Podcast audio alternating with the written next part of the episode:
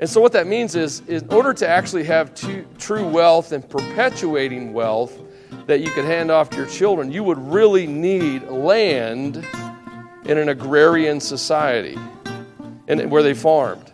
And, and Joseph apparently did not have that, else he would not have been as flexible as he was with the trip to Bethlehem, the move to Egypt, and then back toward Nazareth.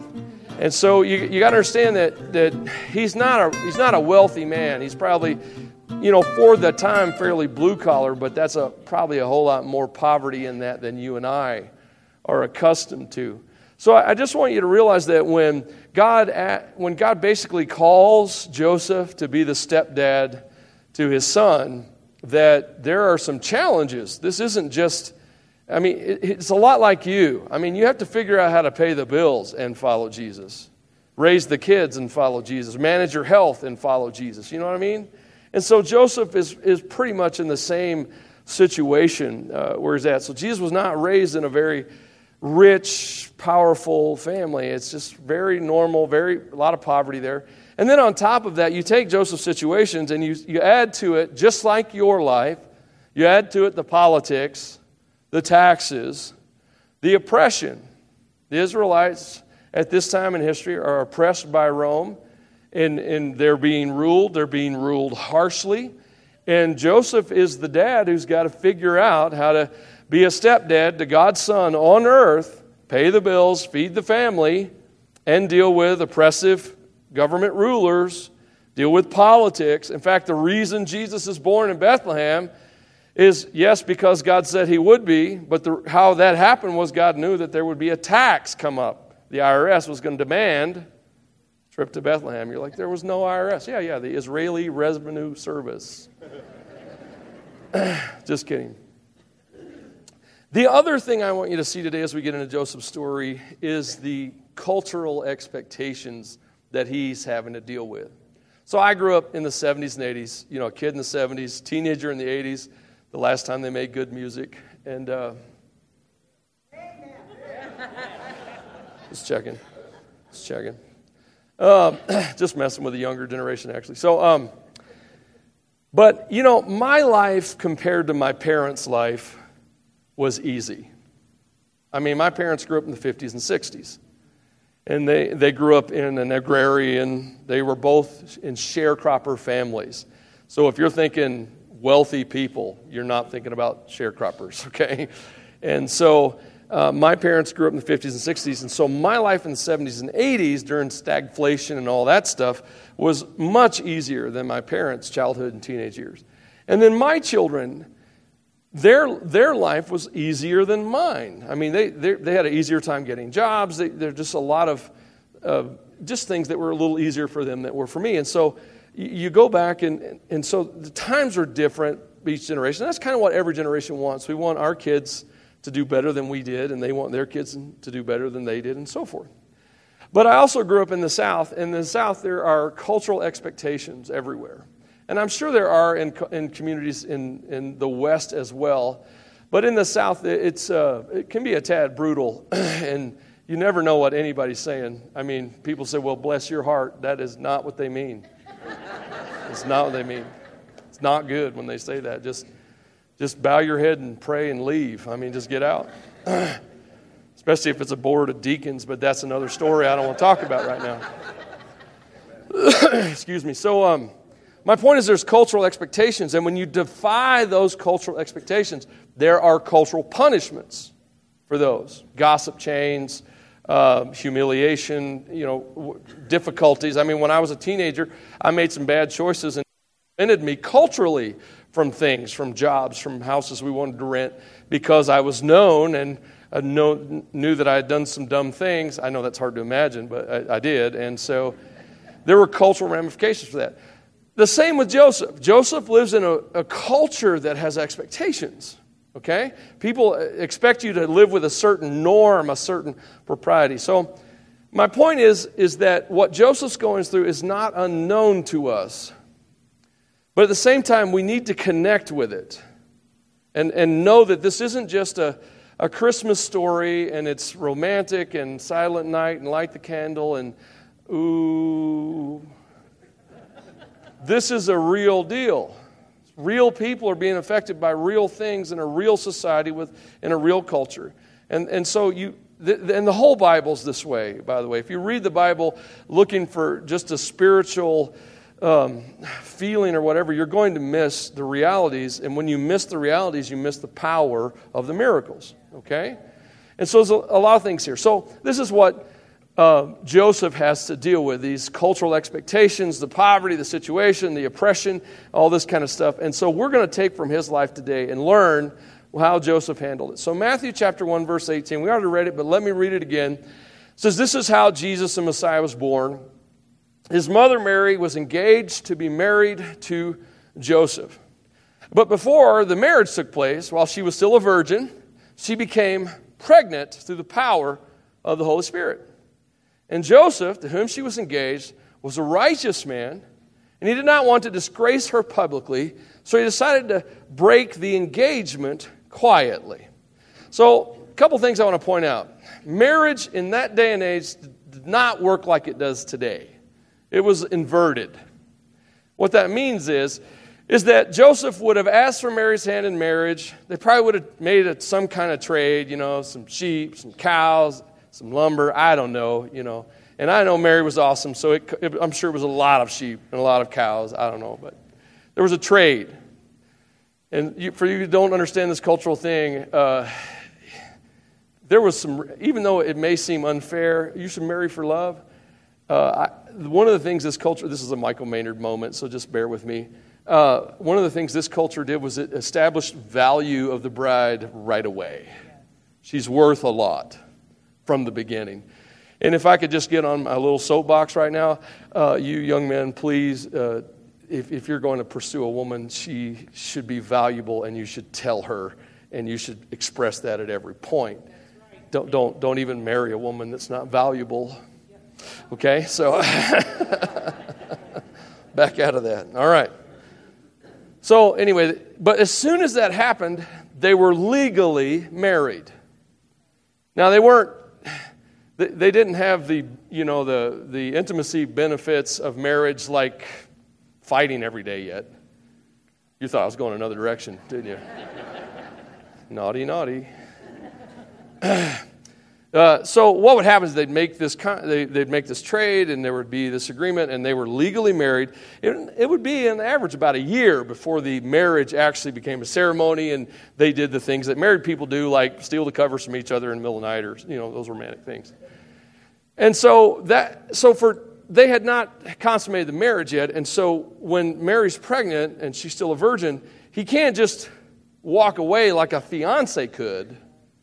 He has to legally divorce her. Okay, that's it's a different culture. So you probably should wrap your head around that. It's, it's a little bit more serious than that. Uh, what I want you to see about Joseph is just the kindness that Joseph expresses. I mean, we've many of you have heard the Christmas story your whole lives. The idea of a virgin giving birth to the Christ, it, it does not shock you at this point, and it really should. It really should be shocking. And so when Mary, and I, I, don't care how sweet, innocent, kind, considerate, serving Mary is, when she goes to Joseph and says, Hey, guess what? I'm pregnant by the Holy Spirit. There's no way on earth Joseph's just going to walk into that and say, Okay, babe, whatever you say. That's not going to happen, okay? You, you got to understand that. It's easy to believe after a lifetime of, of going to Christmas uh, services and, and knowing the story, but a virgin having a child, that's weird. That, that's hard. Okay? So, Joseph, to his credit, does not implode or explode. You know what I'm saying? I, isn't that kind of a miracle? I mean, there are some miracles in the world that, that seem like they're not, but this is a huge one. He doesn't just implode. In fact, he, he expresses toward Mary just an unbelievable amount of kindness, and he's going to do this in a way that saves her dignity as much as can be saved because they're in a culture. Joseph didn't believe it. How do you think the neighbors are going to feel? How do you think, what do you think the culture around Joseph and Mary is going to think when they find out what's going on? You see what I mean? So there's a lot of conundrums, but you see that Joseph ex- expresses a great deal of kindness toward Mary. So here's what I want you to learn before we go any further. Well, first, I want you to see kindness, and we'll talk about kindness a little bit. Before we dip into that, I want you to see that God has a way of doing things that are a little bit unbelievable. What I'd like to do is at least get your faith up to Old Testament faith. I'd like to upgrade your faith to at least Old Testament faith. Have you read the Old Testament any at all? I mean, do you know some of the stories? The story of creation, the story of Babel, Noah and the ark. That's a great thing to put on the nursery wall. what are those little sticks on the rock? People drowning, son.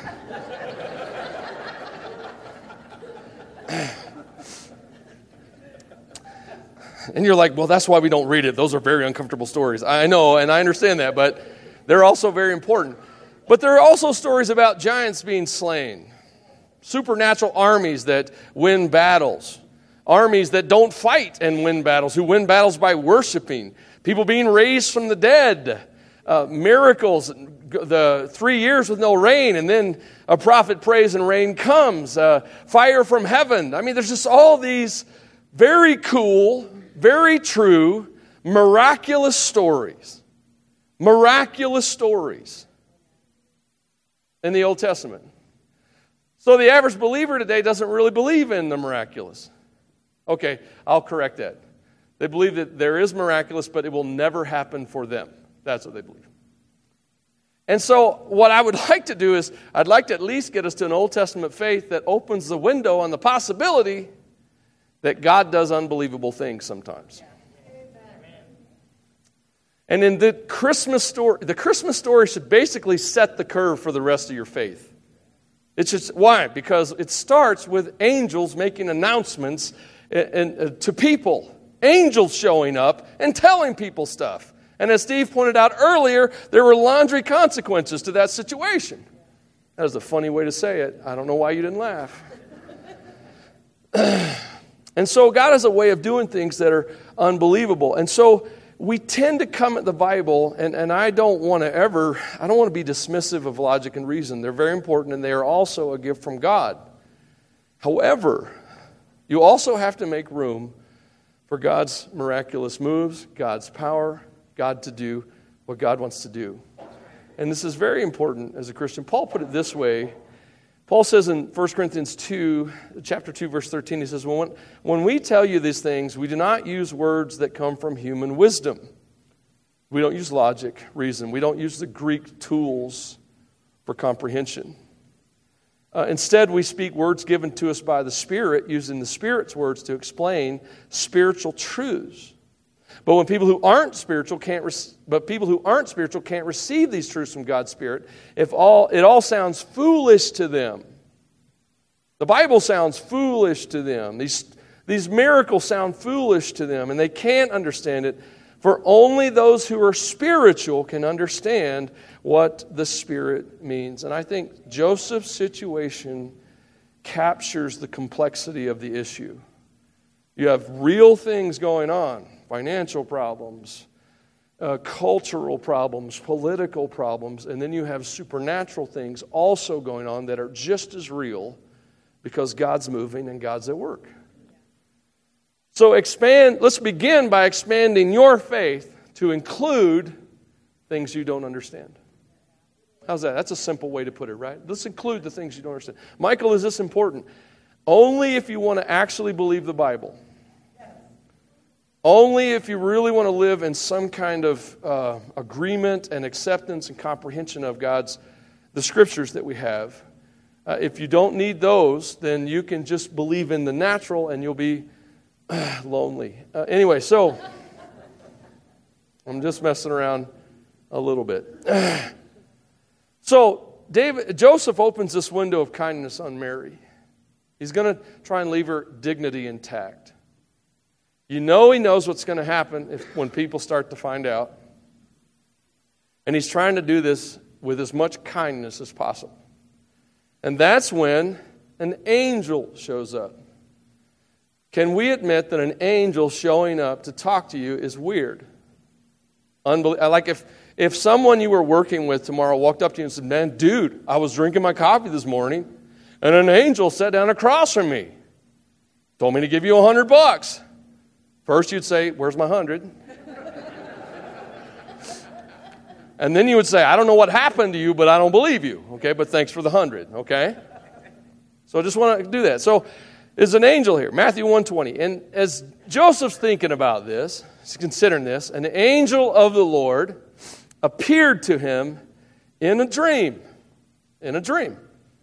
The Bible says in Joel that you're, the, the coming of the new covenant, that your old men will have visions and your young men will see dreams.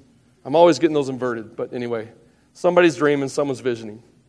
So Joseph has a dream, and the angel comes to him in the dream, and the, and the angel says, Do not be afraid to take Mary as your wife, for the child within her was conceived by the Holy Spirit, and she will have a son, and you are to name him Jesus, and he'll save his people from their sins.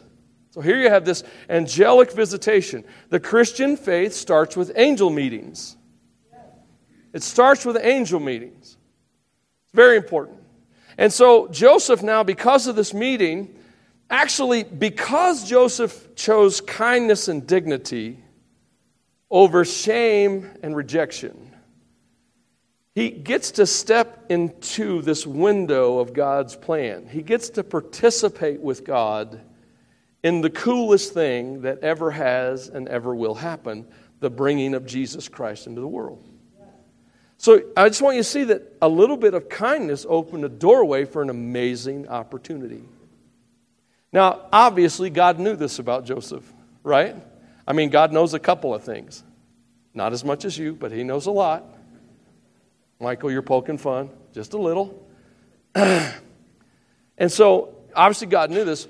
But here's Joseph presented with this situation, and I just, I love how he receives this gift, how he steps into it, how you know it could not be easy for him to understand, but out of a dream and an angel visit in that dream, he decides he's going to do for Mary what her society would never do for her. His kindness gave him an opportunity to do for Mary what no one else would do for her, her to understand to walk with her through this? Isn't that what kindness is? Taking a minute to understand? Isn't, isn't kindness walking with people rather than walking away from them? So I want you to see that Joseph, he's an ordinary dude. There's nothing special about Joseph. He's just a guy like all of you guys in this room. He makes a living, he pays his bill he tries to take care of his family. And, and, and he takes a moment, and all he does is he's kind and he get, he's willing to give someone their dignity.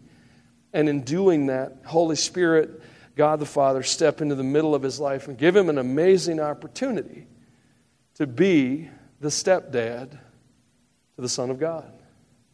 I think that's really beautiful.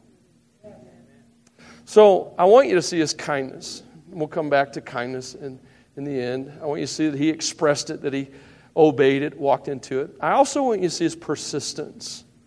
This is not an easy thing that God's asked Joseph to do. So, and the Bible says in Luke chapter 2, verse 4, and because Joseph was a descendant of King David and he had to go to Bethlehem in Judea, this is for paying taxes, David's ancient home, he traveled there from the village of Nazareth in Galilee. he took with him Mary, to whom he was engaged, who was now expecting a child, and while they were there, the time came for the baby to be born. So, yeah, I want you to see his, his kindness, but I also want you to see his faithfulness and his persistence.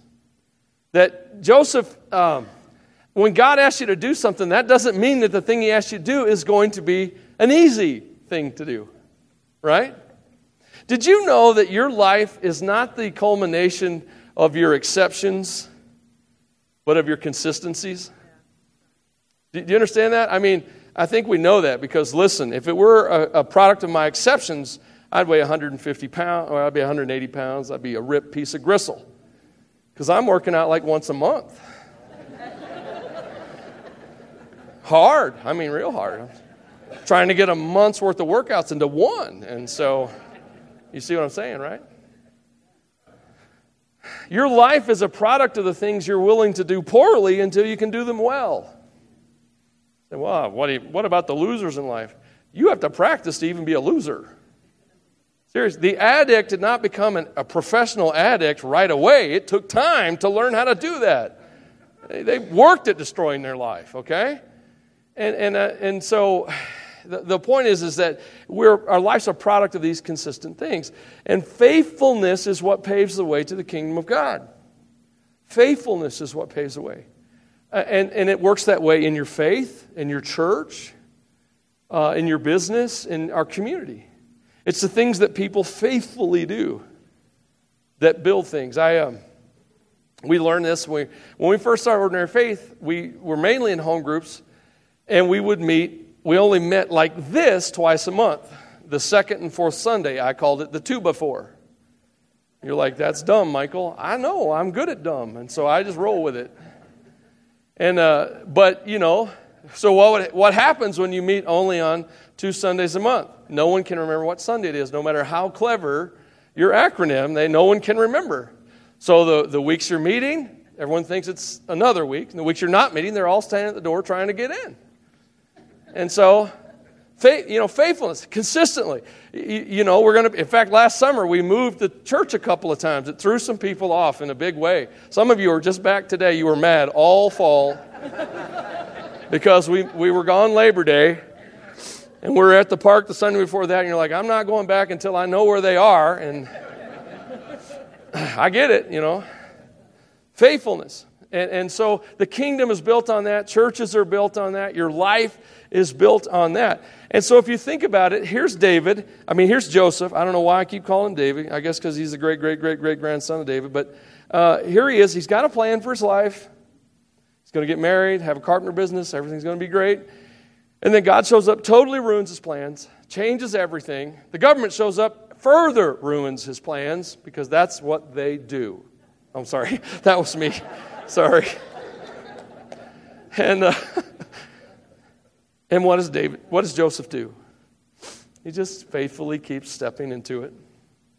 He just keeps taking the next step because that's what faithfulness is. You take the next step. You do the next thing. God, you want me to be the stepdad your son? Okay, I'll do it. I'll take Mary. I'll walk, walk with her. Oh, the government wants me to travel to Bethlehem on a donkey with my nine month pregnant wife. Okay, I guess that's what I'm going to do then. Oh, I don't have family in Bethlehem anymore. There's nowhere to stay here in Bethlehem, and we're sleeping in a barn tonight. Okay, I guess that's what we're going to do. And you keep taking those steps, and you're faithful to do those things. And that's what Joseph did. That's what he teaches us. And, and it kept going. The wise guys showing up. That's what I call them. You guys ever, hear, I'm sorry, I should not do this. I don't have time, but I'm doing it anyway. So, you, you guys ever hear the story about the, the guy who was driving past a church down in Texas somewhere, and there was a nativity out there? And they're looking at the nativity, and there's Mary and Joseph and the baby Jesus and three firemen. The guy's like, What? Three firemen. Stops, goes, knocks on the church door. Pastor comes out, says, Hey, man, uh, I get Mary, Joseph, baby. What's up with the three firemen? And the pastor looks and says, Well, son, the Bible says they came from afar.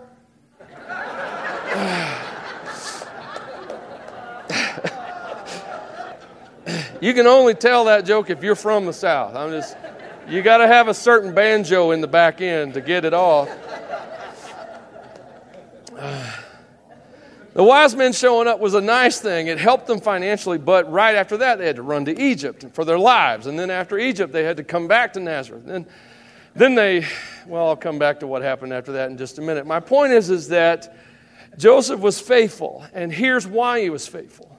Here's how he was able to be faithful vision and purpose. Vision and purpose. He had a dream. And in the dream, the angel said, I, I want you to stay with Mary and I want you to raise this child. That's a vision and a purpose for your life that came from God. And I think the best visions and the strongest visions that go the farthest are the ones that come from God. Now, I'm not going to say that you couldn't have a vision and a purpose for a business or something like that and, and, and it go far. You certainly can if you can commit to that. But I do believe that the church is coming to a time in history where we're supposed to take the ideas of divine vision and purpose into the marketplace and take the kingdom of God there. and carry them out. And so, but anyway, so this persistence is empowered by this idea of vision and purpose. He had the voice of the angel from his dreams. The crazy shepherd story. I mean, can you imagine what that's like? You're in a barn, you're miserable, your wife just had a baby. She's probably not happy, I don't know. Uh, she may not love you anymore. Um, and then all of a sudden, these shepherds show up and they begin telling them about the angels themselves. And I used a word last week that I'm, I'm going to use some because I, I, want you to, to attach some new definitions to it and uh, to attach some meaning to it. It was prophetic what they did. Prophetic. In what way, Michael? How is it prophetic? That word scares me. It's prophetic because they heard from angels who had been in the presence of God. So, by extension, they had heard from God. And they're sharing from God to Mary and Joseph what they had been shared with them. That's what the prophetic is. It's you, you share spiritual stuff with people. That's, it's not complex, it's not weird. Well, it's a little weird, but you know, it is. It is. And so there's this, because of this speaking into Joseph, the angels, the prophets, the wise men, uh, another angel dream where God tells him to get out of there and get into Egypt. Uh, what happened with Simeon and Anna, which we'll get into next week, um, he just had all of these messages from heaven speaking into his life, and that's what empowered his faithfulness. Michael, what does this have to do with me? For we, for you, for me, for I, are His, God's, creative work, having been created in Christ Jesus for good works that God prepared beforehand so we can do them. God has a purpose and a vision for your life. God has a purpose and a vision for your life. And in, and in a sense, it's going to be a lot like Joseph's because Joseph's job was to get Jesus into his world. And that's your job too. God has something in your life that he wants to say to the world. God has something in your life that he wants to show to the world. There's a passage in one of Paul's letters that talks about us being God's letters to the world. And you are. You have purpose and vision, not because you dreamed up purpose and vision for your life, but because you have a Father in heaven who has a purpose and a vision for your life. That's how you're faithful. You can't be faithful to someone else's purpose and vision. You have to be faithful to the vision God has in your life. So we, we learn that it's, excuse me, that I'm going to cough a few times, but anyway, we learn that Joseph shows kindness and it opens a doorway for him. But we also see that Joseph practices faithfulness, that he keeps persisting and he keeps doing what God called him to do. So before I move on to the last point, I want to say to many of you who have exercised and pressed into faithfulness over the last many years. Uh, and I'm going to say this pre- specifically in relationship to ordinary faith. I just want to thank you for all the chairs you've set up, all the babies' noses you've wiped, trash you've changed, all the sanitizing we've done over the last 18 months. Oh my gosh.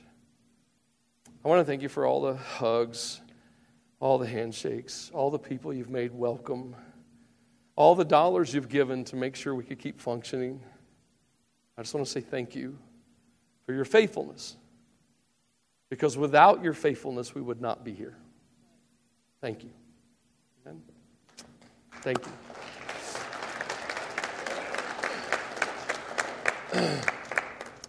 now, the last thing I want to do is have a little fun. Now, you probably didn't know I like to have fun, but I do.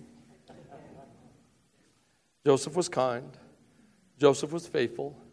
And how I really wanted to write this point was Joseph knew how to party, but I, I guess that would probably be taken out of context. So we'll use the word celebrate. Joseph knew how to celebrate. The Bible says in Luke 2:41, every year Jesus' parents, every year Jesus' parents, every year Mary and Joseph, every year the broke couple Every year, the family in poverty, the one who had had to figure out how to move to Bethlehem, to Egypt, back to Nazareth, every year they went to Jerusalem. Every year they made a point to go to Jerusalem for the Passover festival. They were poor, but this was important. What was important? It was important to celebrate what God had done. You see, the Passover was about God freeing the nation of Israel from Egypt. And here they're the parents of God's Son who's about to free the world from an Egypt of sorts, of sin and death. And so every year, Mary, Joseph pack up all the kids. They go, and they had a, there were more that came after Jesus. If you didn't know that, it was a pretty big family, bigger than yours, I'm pretty sure. And uh, they they went, they, they went to Jerusalem and, and they, they had Passover, which, yes, of course, was a sober night because it remembered where the nation of Israel was, but it was celebration after the Sabbath, which is just like Jesus. Wow, that's good. I'm sorry, I've got to come back to that at Easter. Let me make a note. Come back to this at Easter. Okay, it's not time right now. They were remembering what God had done uh, for the nation of Israel, so they began to celebrate that and rejoice in that. They began to go, I'm sure they re, re, remembered all the prophetic words they'd received from the angels, from Anna, from Simeon, from the shepherds, from all these different, from Elizabeth, from Mary, even. I'm sure they rehearsed exactly why they were where they were in life because God had been doing some things in them and so forth. So they, they went back to Jerusalem every year and celebrated those kinds of ideas. And so much so, they, had, they apparently had so much fun one year that they lost Jesus.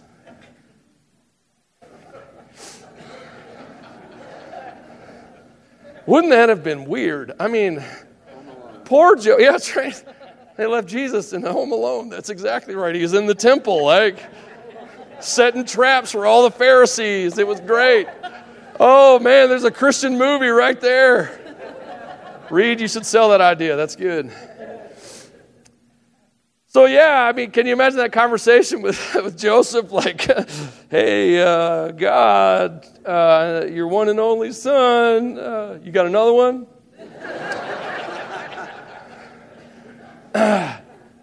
so the point is, they they they had a lot of fun, and they um, joy is the word I want to use here. They learned to have joy because we need to learn.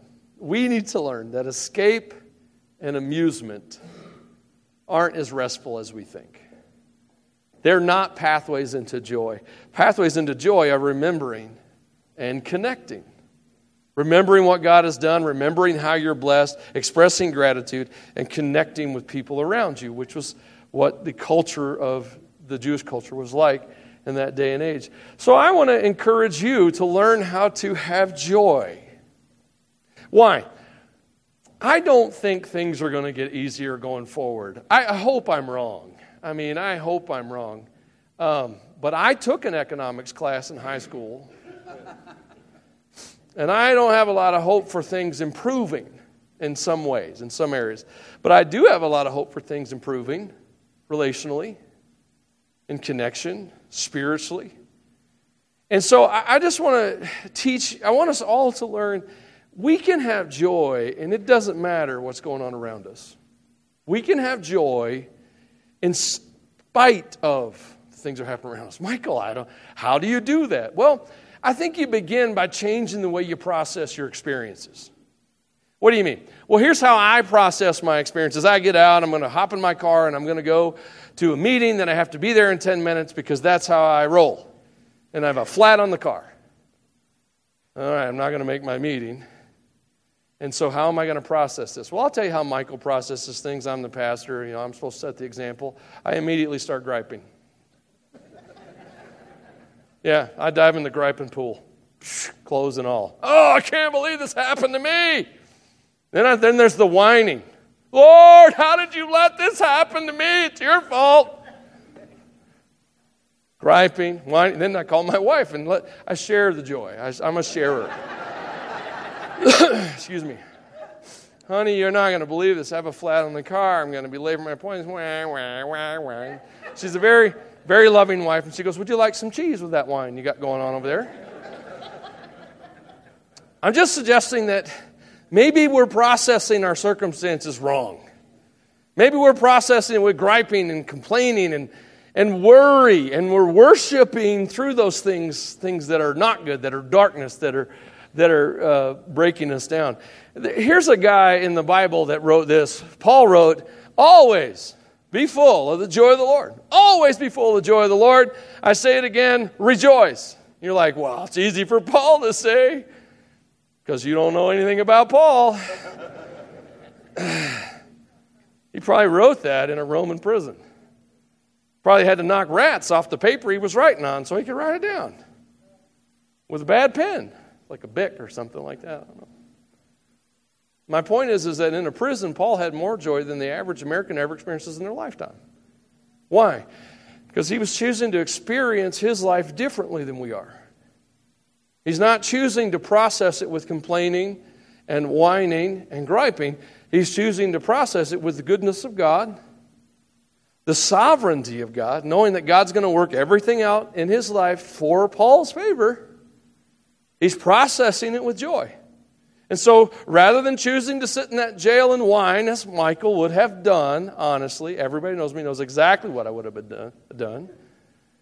He, if we have any uh, reference uh, Paul and Silas, he chose joy, and he was probably just singing some loud worship songs badly, because I don't think Paul could sing. That's just my theory, but I don't know. But maybe he sang great, but just, but he, he he chose joy. So I want to I want to tell you that I want to share that with you. We can choose joy. We can base our lives not on our circumstances, but on the things we've been given. I'm, most of you in this room have placed your faith in Christ and you believe and you're saved. That's awesome. That's a miracle. That's the greatest miracle ever. It's the best beginning ever, but it is the beginning, but it's the best beginning ever.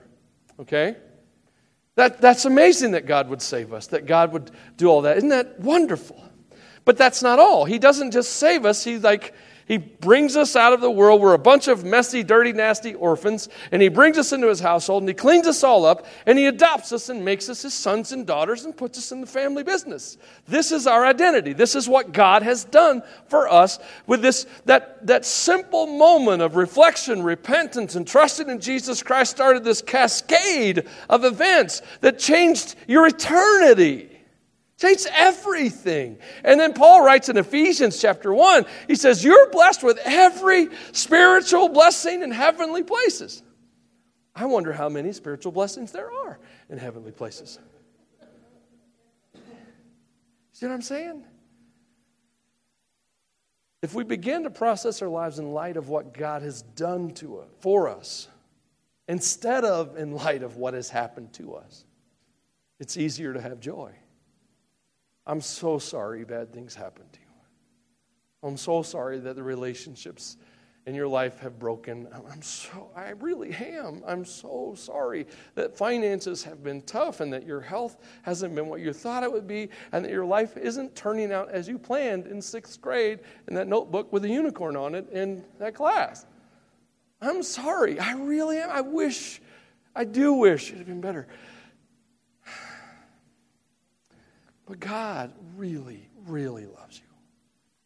God really wants you close to Him and in relationship with you. God has done everything for you.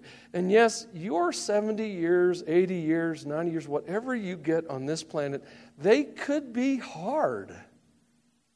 But I promise you this, and this was how the first church looked at it the second you get past your funeral, the second you get past your funeral, it gets way better. And it stays better for eternity. You understand? There will come a day, I know this is hard to believe, this is going to be hard to believe, but there will come a day in your future where you will not even remember this blink of an eye that you lived on this planet. I know that's hard to believe.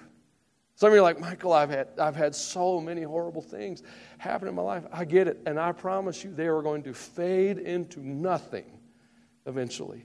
This is the promise of Jesus. This is why we follow Christ. We don't follow Christ so he'll make us rich and successful. It's nice if it happens, but if it doesn't, it doesn't mean he doesn't love you.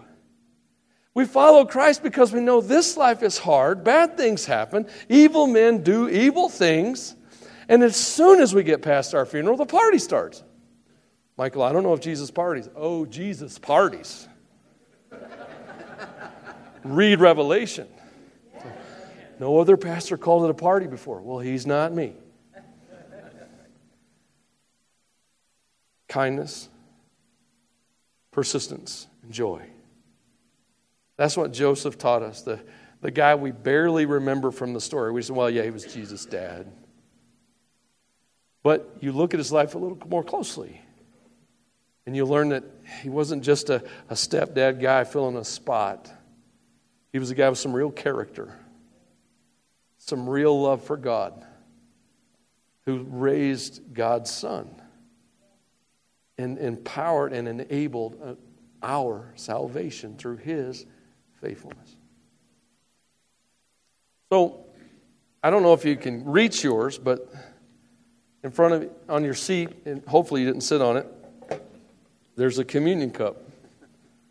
I know. You know what? I just shut that, and I'm going to need that slide, guys.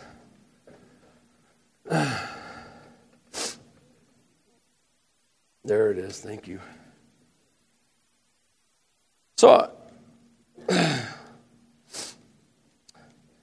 communion is uh, something that the, Jesus told us to do. I'll read you the text where he tells us to do it together. Actually, I, I'm reading another text, so maybe I won't read that.